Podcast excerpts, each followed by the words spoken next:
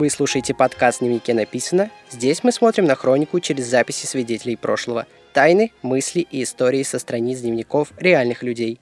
С вами Сергей Колесников. Время читать чужие секреты.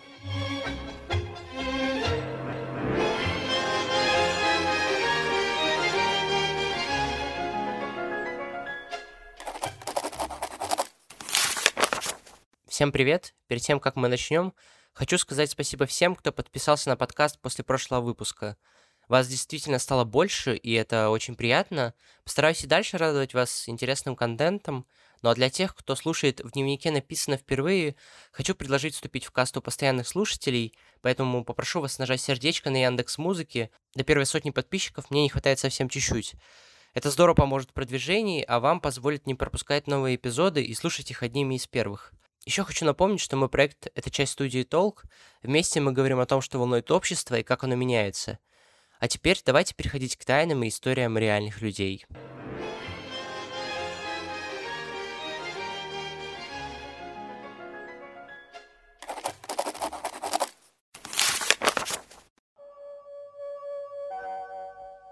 Утро 17 сентября 1939 года в Советском Союзе началось обращение комиссара иностранных дел Молотова. События, вызванные польско-германской войной, показали внутреннюю несостоятельность и явную недееспособность польского государства. Польские правящие круги обанкротились. Все это произошло за самый короткий срок. Прошло каких-нибудь две недели, а Польша уже потеряла все свои промышленные очаги, потеряла большую часть крупных городов и культурных центров. Нет больше и Варшавы, как столицы польского государства. Никто не знает о местопребывании польского правительства. Население Польши брошено его незадачливыми руководителями на произвол судьбы. Польше создалось положение, требующее со стороны советского правительства особой заботы в отношении безопасности своего государства. От советского правительства нельзя также требовать безразличного отношения к судьбе единокровных украинцев и белорусов, проживающих в Польше и раньше находившихся на положении бесправных наций, а теперь и вовсе брошенных на волю случая. Советское правительство считает своей священной обязанностью подать руку помощи своим братьям-украинцам и братьям-белорусам, населяющим Польшу. Ввиду всего этого правительство СССР вручило сегодня утром ноту польскому послу в Москве, в которой заявило, что советское правительство отдало распоряжение главному командованию Красной Армии дать приказ войскам перейти границу и взять под свою защиту жизнь и имущество населения Западной Украины и Западной Белоруссии. Эти слова определили события дальнейшего десятилетия, когда мирное социалистическое строительство закончилось и жителям СССР пришлось жить во время самой настоящей войны.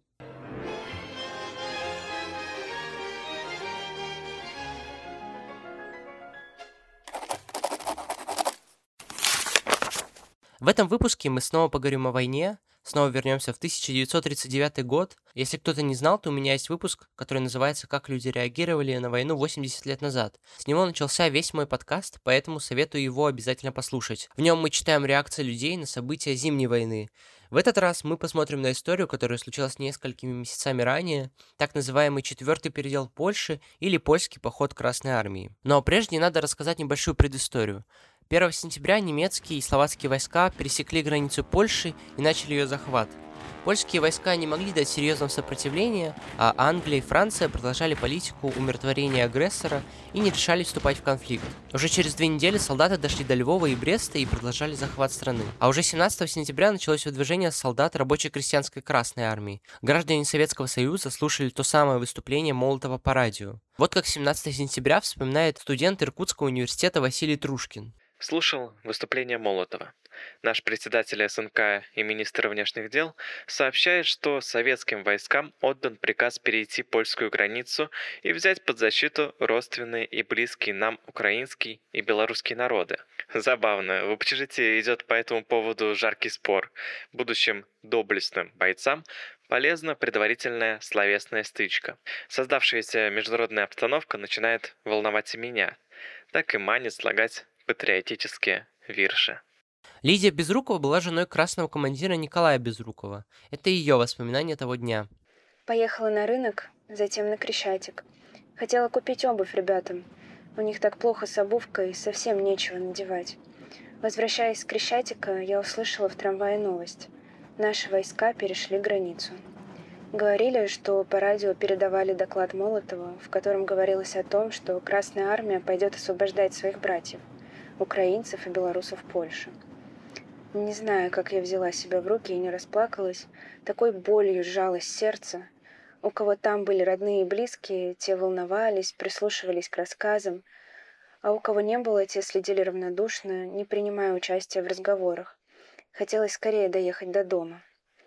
Дома узнала от женщин, что был митинг. Сирота объявил всем, в чем дело. Женщины плакали. Выступление передавалось по всей стране. Вот о каких чувствах в своем дневнике писал москвич Александр Гладков. Я слушал это, стоя посреди площади на небольшом возвышении троллейбусной остановки. Прекрасный, солнечный день, внимательные, удивительные, вопросительные лица. Военный в сером плаще рядом со мной пробормотал. Этого следовало ожидать. И все-таки все ошеломлены. Я тоже ожидал этого или подобного. Фактически, хотя активное сопротивление нашей части вряд ли встретит, мы вступили в новую мировую войну. Будущее может принести много неожиданностей. Вторжение в Польшу не сопровождалось формальным объявлением войны. В 3.15 утра 17 сентября представитель СССР вручил польскому послу ноту, где ввод советских войск объяснялся необходимостью защиты жизни и имущества населения Западной Украины и Западной Беларуси. Но люди за пределами Советской России не верили в такие намерения. После подписания пакта Молотова-Риббентропа им казалось, что Сталин и Гитлер просто хотят поделить страну. Вот как реагировал из Франции писатель-мигрант Николай Раевский. Ну и времечко, черт бы его побрал. Прихожу сегодня в ресторан, сажусь, а Ленин, как обычно, по-французски. «Эй, Бьян, qu'est-ce que vous en dites?» Ну, что скажете? Я не знал, в чем дело. Узнал? Ахнул. Хотя и ожидал, что так будет, все-таки не верила, что так близко. Бедные русские крестьяне. Надо надеяться, что их пустят на Запад. Югославия признала Советы. Мое впечатление, что мы пока что проигрываем по всей линии всерьез и надолго. Меня считают пессимистом. Прорываются даже такие мысли, что большевики, мол, временные, а главное, что русские области будут у будущей России. Пока что слишком много будущего времени. Генерал Кири считает, что теперь там две беженских волны. Десятки тысяч евреев к большевикам, десятки тысяч русских на запад. Мы сидим на исторической галерке и ничего делать не можем. Апатия последних дней у меня не проходит. Сегодня даже оделся с трудом. Лежал на кушетке и читал философию, как когда-то в Лубнах. Очень бы хотелось на остров Таити.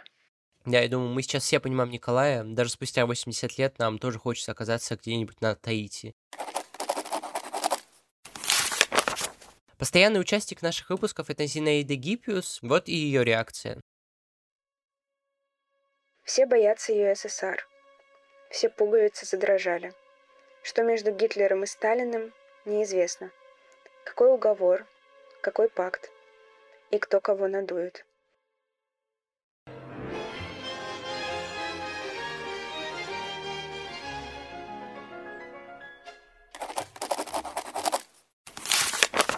То время многие уже понимали, что период после Первой мировой войны лишь перемирие, приход к власти фашистских сил в Германии и Италии заставили людей поверить в это еще больше. Официальная дата начала Второй мировой войны как раз 1 сентября, но тогда еще люди лишь ощущали в воздухе надвигающиеся мировые изменения. Вот что писала эмигрантка Ирина Кноринг. Воскресенье. Русские войска вошли в Польшу. Россия с Германией. Когда еще был заключен пресловутый пакт о ненападении, я сказала, война проиграна хотя ни о какой войне еще не было и речи. Что же будет теперь? И что же будет теперь с нами, эмигрантами? Лагерь? Или еще посчитают как апатридов? А моральный вопрос? Пораженчество или оборончество? Для меня этот вопрос решен. Пораженчество. С Россией у меня давно порвались все связи. Да и современная война стоит выше всяких национальных интересов. Ненависть к гитлеризму у меня во всяком случае много меньше моего прежнего, весьма сомнительного патриотизма. Я за пораженчество. Я за Францию и с Францией. В дневнике писательницы Астрид Лингрен можно найти множество противоречивых записей, касающихся СССР. Кажется, что она люто ненавидела коммунистов и, конечно же, решительно осуждала все их действия. Это ее запись от 17 сентября. Сегодня русские тоже вошли в Польшу, чтобы защитить интересы русскоязычного меньшинства. Польша уже так стоит на коленях, что они наверняка думают отправить парламентариев в Германию. Нельзя не сказать, что Сталин и советское руководство понимали, что пакт о ненападении временный, и лучшая оборона границ – это их расширение. Об этом писал и журналист Константин Бельхин. Это значит, что нет больше польского государства. Это значит, что наступил момент, когда целесообразнее выступить самим и самим приближать свою границу к Германии, чем ждать, пока она продвинется к нашей границе. События становятся чрезвычайно интересными и значительными. На сегодняшние события часто смотрят через опыт прошлого, а кто-то занимается выискиванием параллелей и сходств. И тут вспоминается факт, что история циклична, поэтому даже в 2022 нельзя не согласиться со словами Александра Волкова, которые он написал еще 80 лет назад. Важнейшие политические события. Наши войска перешли границу Польши. Речь Молотова по радио. Так оправдываются мои предвидения о разделе Польши между Германией и СССР. Что-то принесет эта война нашей стране? Как отнесутся к оккупации Западной Украины и Западной Белоруссии, Англия и Франция? Надо признать, что момент выбран исключительно умело. Едва ли Англия и Франция объявят нам войну, ведь против них будут СССР и Германия. С Германией же вопрос очевидно согласован, и не захочет же она иметь против себя с одной стороны СССР, а с другой Англию и Францию. Мы живем в эпоху величайших исторических катаклизмов. На польской границе гремят орудия, ползут танки, а жизнь идет своим чередом.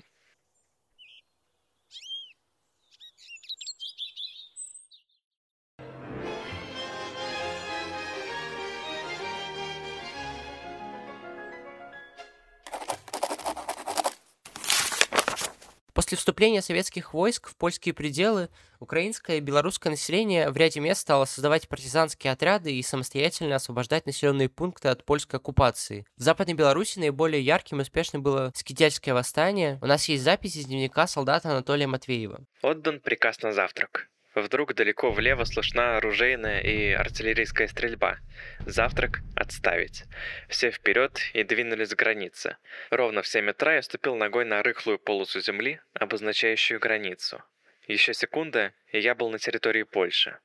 По местности не различишь, но по постройкам и крестьянам видно, что нахожусь не в прекрасной стране Советов. Вижу первый хутор и двух девушек, но далеко, и лица не различить. Продвигаясь дальше, встречаем радостные и заплаканные от радости лица наших братьев, белорусов. Всюду оказывают помощь, переезд через ручей. Сопротивления нет. Слышим отдельные выстрелы на левом фланге. Бойцы изредка захватывают пленных, сдавшихся нам с пограничных застав. Ожидаем обед. День проходит, а с нашей стороны нет ни одного выстрела. Проходим по деревням и смотрим на встречающих нас крестьян и красивых девушек, но босых, видимо, одевать нечего. Итак, день кончился мирно. А вот какую реакцию местных жителей вспоминает еще один солдат, Давид Шуклер. Вот уже девятый день, когда я в составе своего полка, 125-я артиллерия, перешел границу бывшей Польши. Это такие тревожные и вместе с тем радостные, незабываемые дни всего народа бывшей панской Польши и Красной армии дни. Красная армия идет освобождать кровных братьев-украинцев и белорусов от иго польских панов, жалея, что дневник не писался раньше. Как много радостного и незабываемого видел за эти несколько дней. Когда открылись ворота, отделявшие две стороны, народ с нашей территории устремился во вторую половину деревни, бывшую в Польше. Раздался плач и смех. Люди, жившие в двухстах метрах друг от друга, не виделись по 10-15 лет. Все ходят как на большом празднике и просто не верят своему счастью. Крестьяне зашли в реку по пояс и помогают переправлять орудия через реку Горынь из Бруч. Встреча всюду радостная. Встречают толпы солдат бывшей польской армии, сдавшихся в плен, и бегущих с фронта по домам. Они приветствуют приход Красной армии и рассказывают, как терпела поражение польская армия от наступления немецких войск. Кое-где встречаются еще банды польских офицеров, пытающихся остановить ход красных войск. Но это уже не армия, а отдельные бандитские шайки, быстро вылавливаемые нашими частями. Но вот их женам, конечно же, было страшно за своих мужей. Лидия Безрукова вела дневник в тот период, она подробно описывала свои чувства, и как женам позже пришлось уезжать к мужьям на новые территории. Но я решил выбрать именно этот фрагмент. Женщины давно уже начали получать письма от своих мужей, некоторые получили еще 2 числа а мне только сегодня пришло первое письмо. Сколько слез, дум и бессонных ночей прошло за это время, даже жутко теперь вспомнить. С каким нетерпением все мы ждем почтальоншу. Не успеет она войти в ворота, как сейчас же окружаем ее. Коля пишет, что пока жив и здоров. Это главное. Многие уже успели прислать посылки, как, например, муж Дуси Апанасенковой. Мы все ходили смотреть, какие у нее теперь красивые туфли по 12 рублей. У нас и за 200 таких не купишь. Шелк на платок по 5 рублей. Прямо как в сказке. Все только рты разевали на такие диковинки. Говорят, поляки жили богато. Убегая, они оставляли все на местах. Полные гардеробы, буфеты и даже обеды с полной сервировкой. Ничего нам не надо. Лишь бы скорее это все кончилось, и наши мужья скорее бы вернулись к нам. Из записи можно понять, что наверняка солдаты забирали то, что поляки оставляли в своих домах. Позже они пересылали это своим семьям в Советский Союз. Еще одну деталь, которая роднит прошлое и настоящее, можно услышать из записи Елены Карауловой. Мы чувствовали, как потихоньку международная обстановка ухудшается. Германия оккупировала Польшу. Мы не только не выступили в защиту Польши, хотя у нас были какие-то обязательства, но даже извлекли письмо Маркса к Энгельсу, в котором он, между прочим, написал, что поляки как нация не имеют права на самостоятельное существование. Когда нам на очередной лекции по марксизму прочитали это письмо, мы так и ахнули. В ответ мы освободили Западную Украину и Прибалтийские республики. И то, что еще недавно было таинственной за границей, например, Рига, стало нашим. Следующее событие, близко коснувшееся всех. Мальчиков, поступивших в вузы в 1939 году, разбронировали и привезли в армию. На нашем и на более старших курсах мальчики остались, а на первом курсе остались только калеки. Тогда в жизни людей тоже появились слова «мобилизация» и «бронь».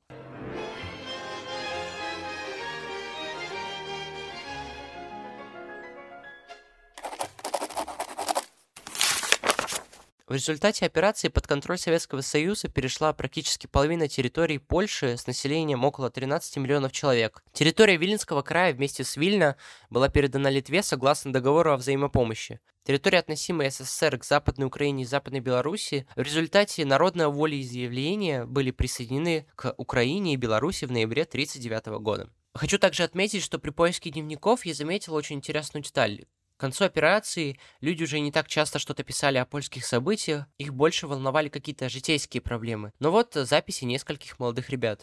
Что не день, то новая сенсация. Опубликовано второе советско-германское коммюнике. Больше половины Польши отходит к нам. Даже Варшава поделена пополам. В школе на моей газете протерли дыры. На географии стали исправлять границу СССР. Ребята стояли вокруг и хихикали, когда я прочертил на карте новые границы. Географичка очень рассердилась. Польша была присоединена к нам только из-за того, что она была вообще покинута своим правительством, и мы не хотели, чтобы ее кровные нам народы погибли под сапогами алчных капиталистов.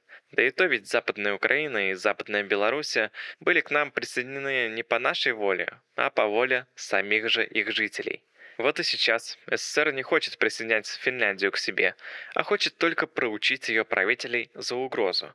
Освободить финнов от иго поработителей, дать свободу им, а потом отозвать обратно свои войска, чтобы народ Финляндии по своему усмотрению устраивал там, какой ему будет угодно, строй.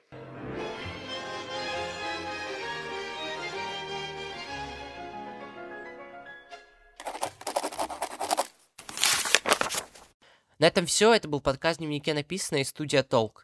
Если вы хотите, чтобы я рассказал про ваш бренд, пишите на почту студии, ссылка будет в описании. Записи читали Анна Мамяка и Олег Яшков. Кстати, Олег работает над созданием нового подкаста «Судьбы». «Судьбы» — это художественный подкаст, в котором люди пяти поколений из одной страны делятся воспоминаниями о пережитых временах. Премьера подкаста состоится в начале декабря. Первый сезон будет посвящен историям пяти мужчин из России. Сейчас вы уже можете подписаться на телеграм-канал проекта, чтобы не пропустить выход первого эпизода. Ссылка будет в описании. Еще советую обязательно подписаться на мои социальные сети, чтобы получать множество множество интересного и дополнительного контента.